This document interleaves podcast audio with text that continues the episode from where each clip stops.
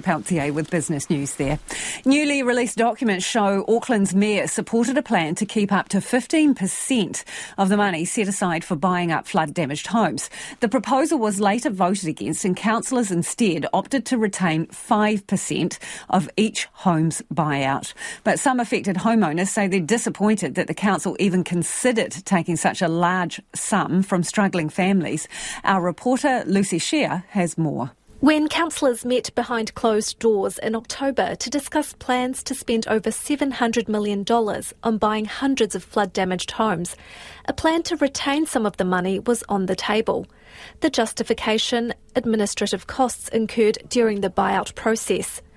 Minutes from the meeting show 5% was the minimum suggested, with 10% for homes worth over 1.5 million and 15% for homes valued over 3 million, meaning some homeowners would be left more than $100,000 out of pocket.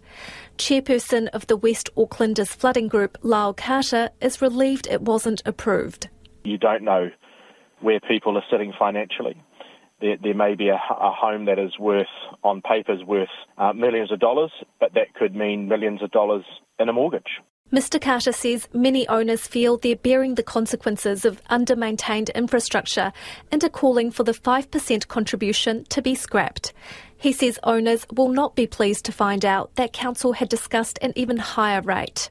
This just adds to the mistrust between council and our people it adds to a feeling of frustration and anger that we are not seen to be given prioritisation.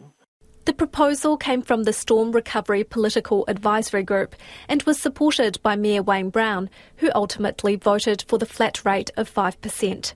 Mr Brown was unavailable for an interview, but a spokesperson from his office said he considered the 10 and 15% reductions because it would have reduced the burden on ratepayers.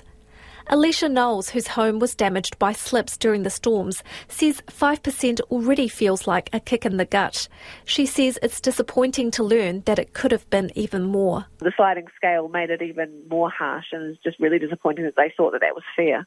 Up to two metres of water flooded Amrita Ujla's West Auckland home, and she is now waiting for a buyout offer. She says it's unfair that affected homeowners are expected to contribute 5% when similarly affected homes in Hawke's Bay are being offered a full buyout. Even with the 5%, I'll still have a mortgage to pay. I don't think I'll ever be able to buy a house again. I mean, if you are considering 15% or whatever, that's just, it's just not fair. Absolutely not fair. Ms Ujla says knowing that the council had considered a higher contribution from owners erodes her trust in the decision makers. The fact, matter of fact that they actually even just considered this, it breaks my heart. You know, I have no confidence in this government anymore, unfortunately. Not at the council, absolutely zero. Meanwhile, it could be many more months of waiting before hundreds of affected homeowners find out about whether they'll even be entitled to a buyout. It's 20 to 6 and you're with Checkpoint on RNZ National.